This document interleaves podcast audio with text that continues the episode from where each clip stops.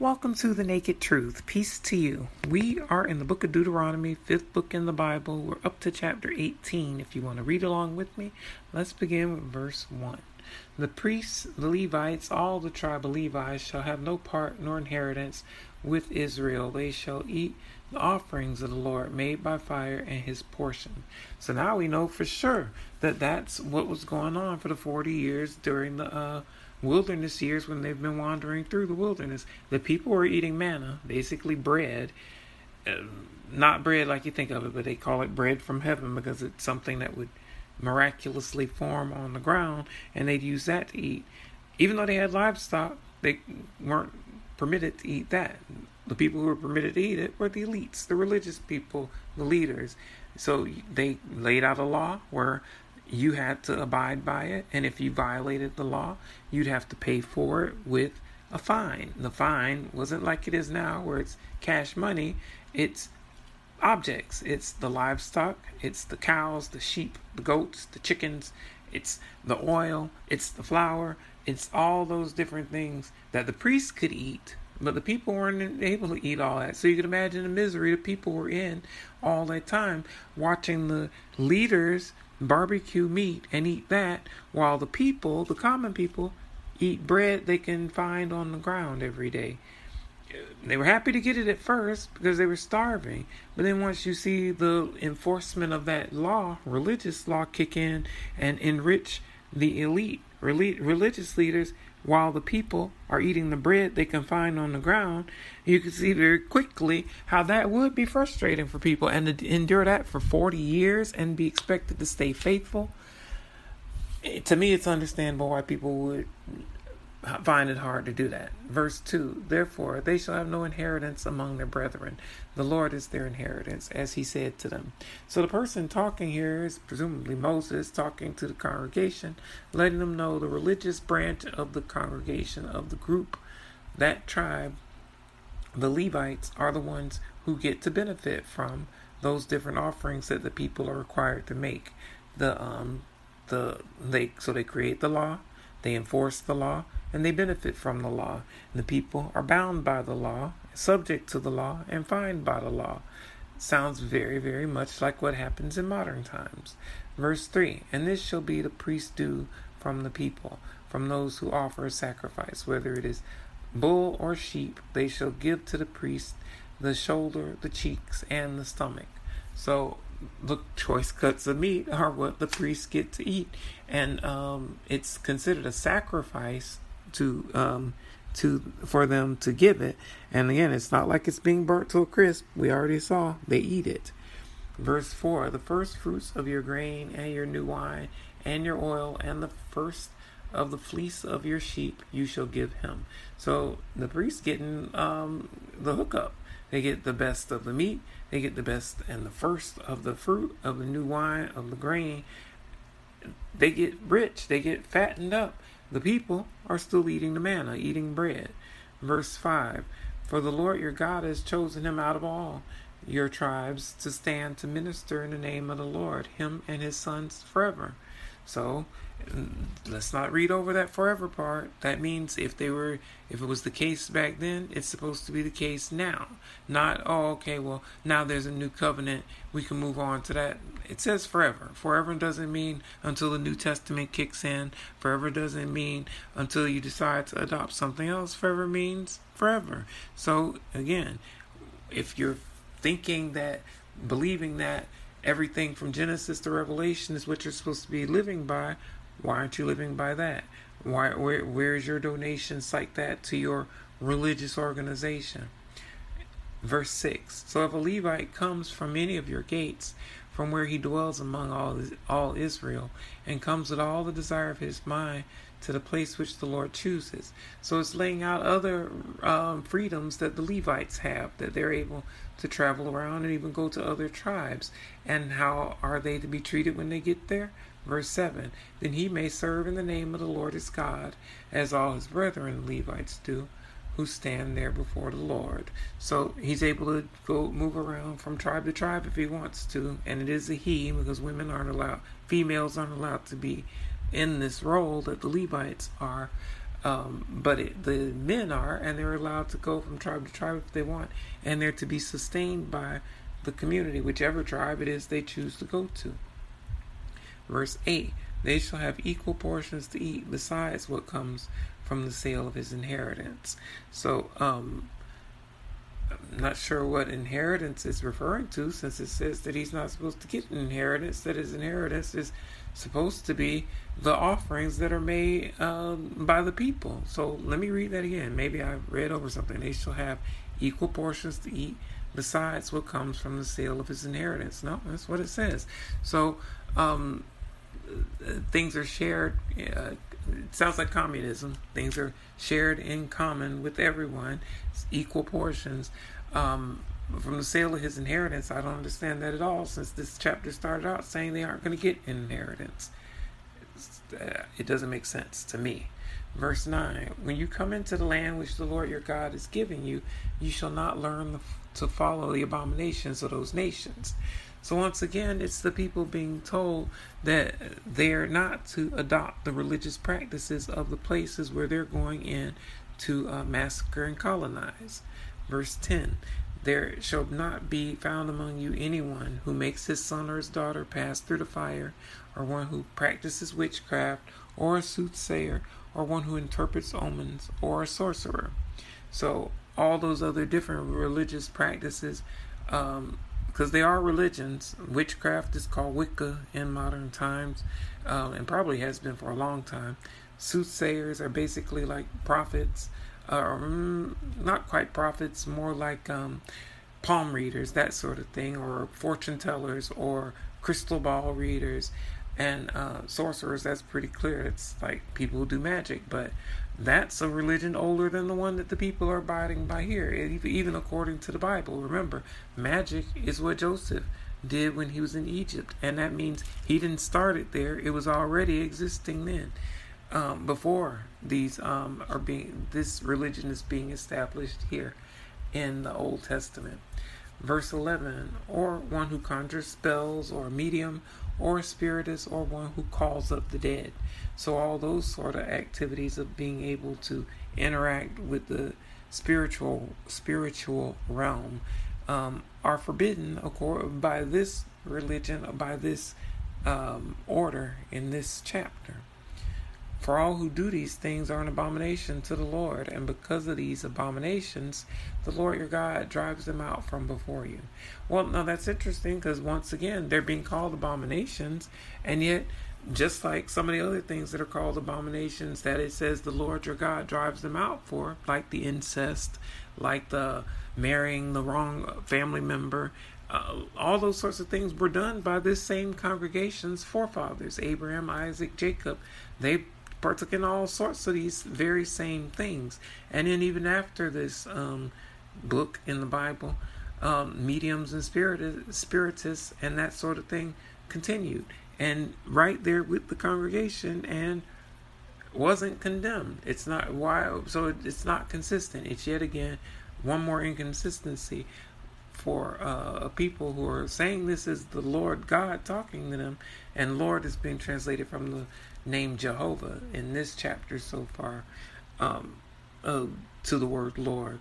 So, why would the Lord God Almighty be so inconsistent and only now condemn things that have been happening even before? Why not condemn them when they first happened so that people wouldn't think, okay, well, that's an okay and acceptable way to serve the Lord since Abraham, Isaac, and Jacob weren't condemned for those things, so it must be okay to do them now. And then to turn around and say, no, no, no, you can't do them, it's abominable, and the places where you're going did those things. Well, so did the congregation, so did people, the forefathers. Verse 12. Verse 12 For all who do these things are an abomination. Oh, we read that one. Verse 13 You shall be blameless before the Lord your God. So it seems they get to be blameless before the Lord their God anyway, since, like I just said, some of the forefathers partook in the same things and weren't condemned at all. And even some of the rapes weren't even condemned by the Lord when they happened. And they happened more than once. Dinah is just one example of it.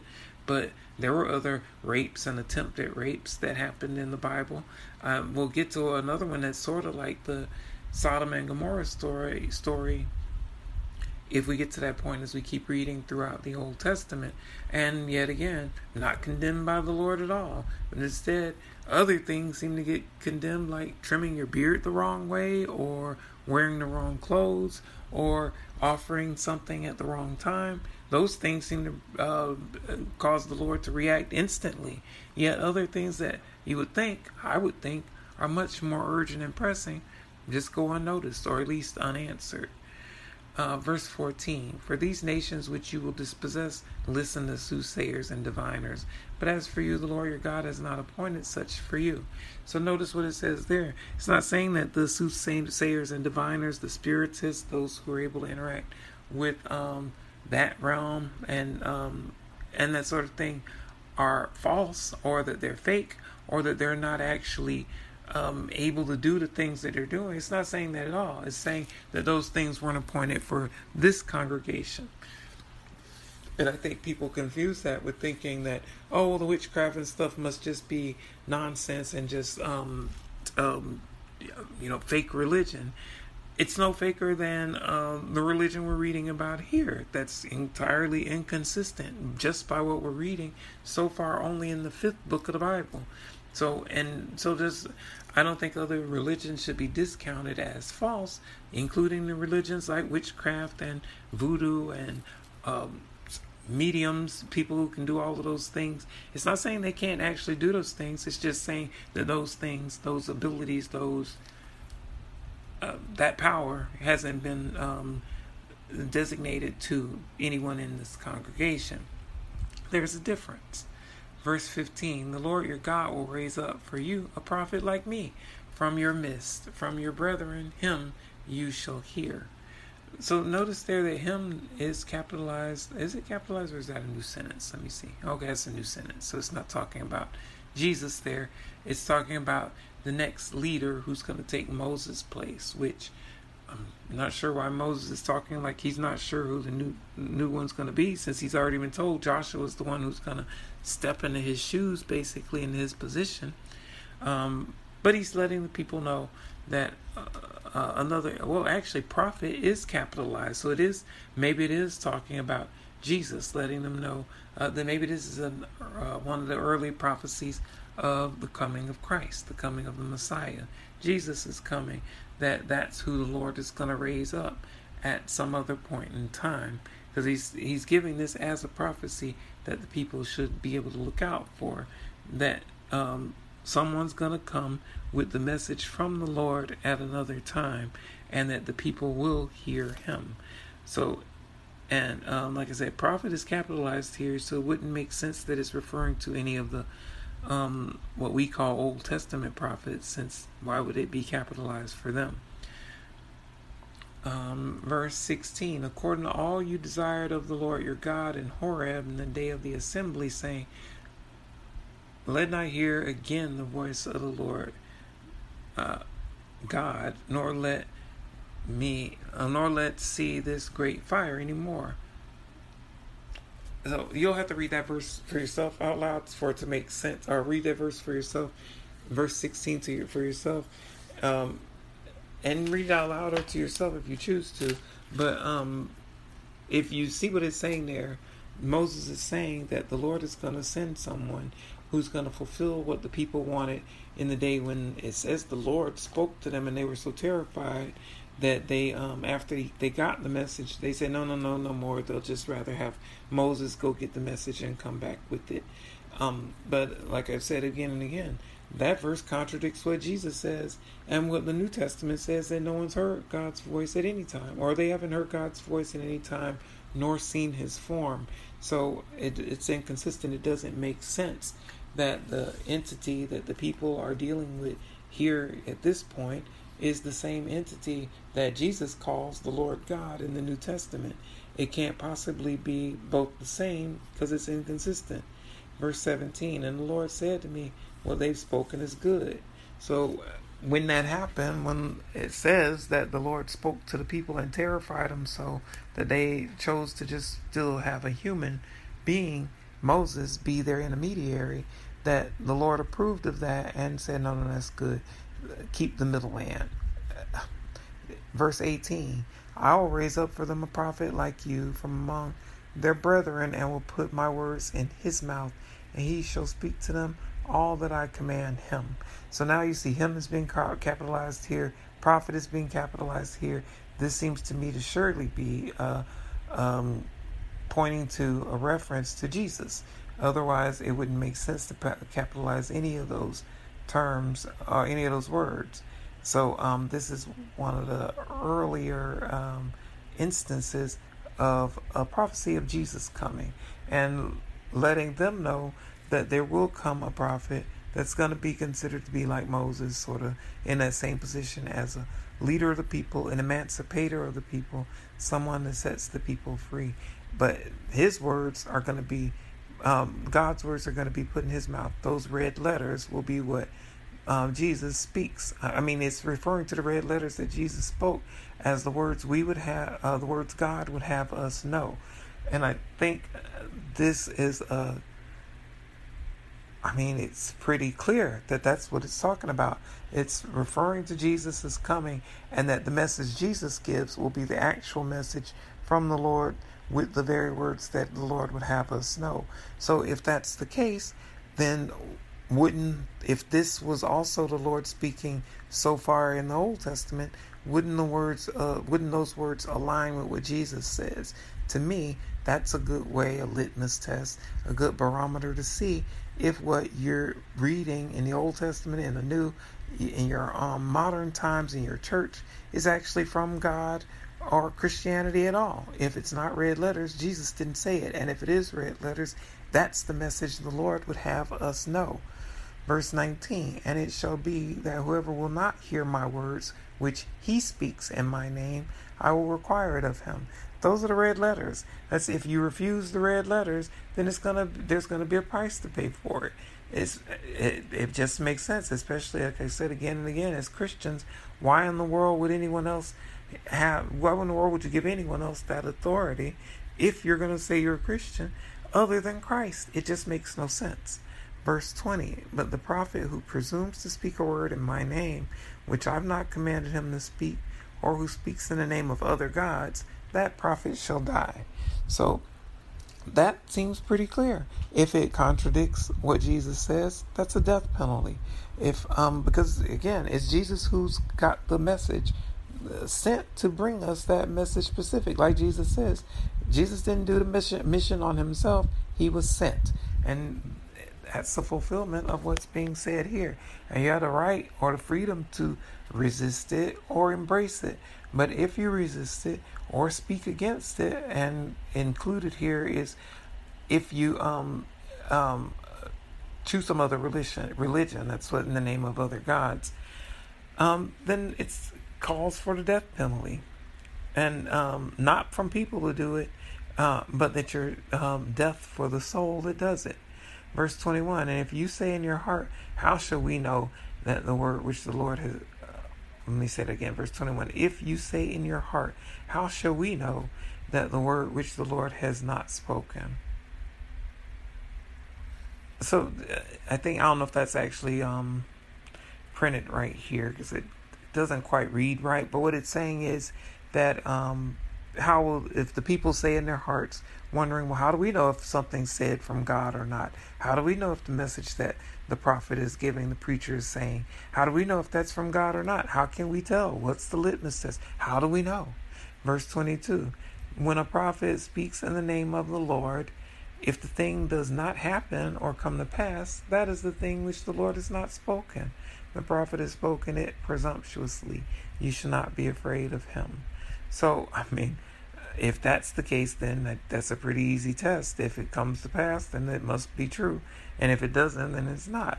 So, um, the only problem with that, though, is sometimes people can predict or even prophesy things that are going to happen and they come true, but they're not actually uh, from God or religion at all. Think about, uh, say, the weather.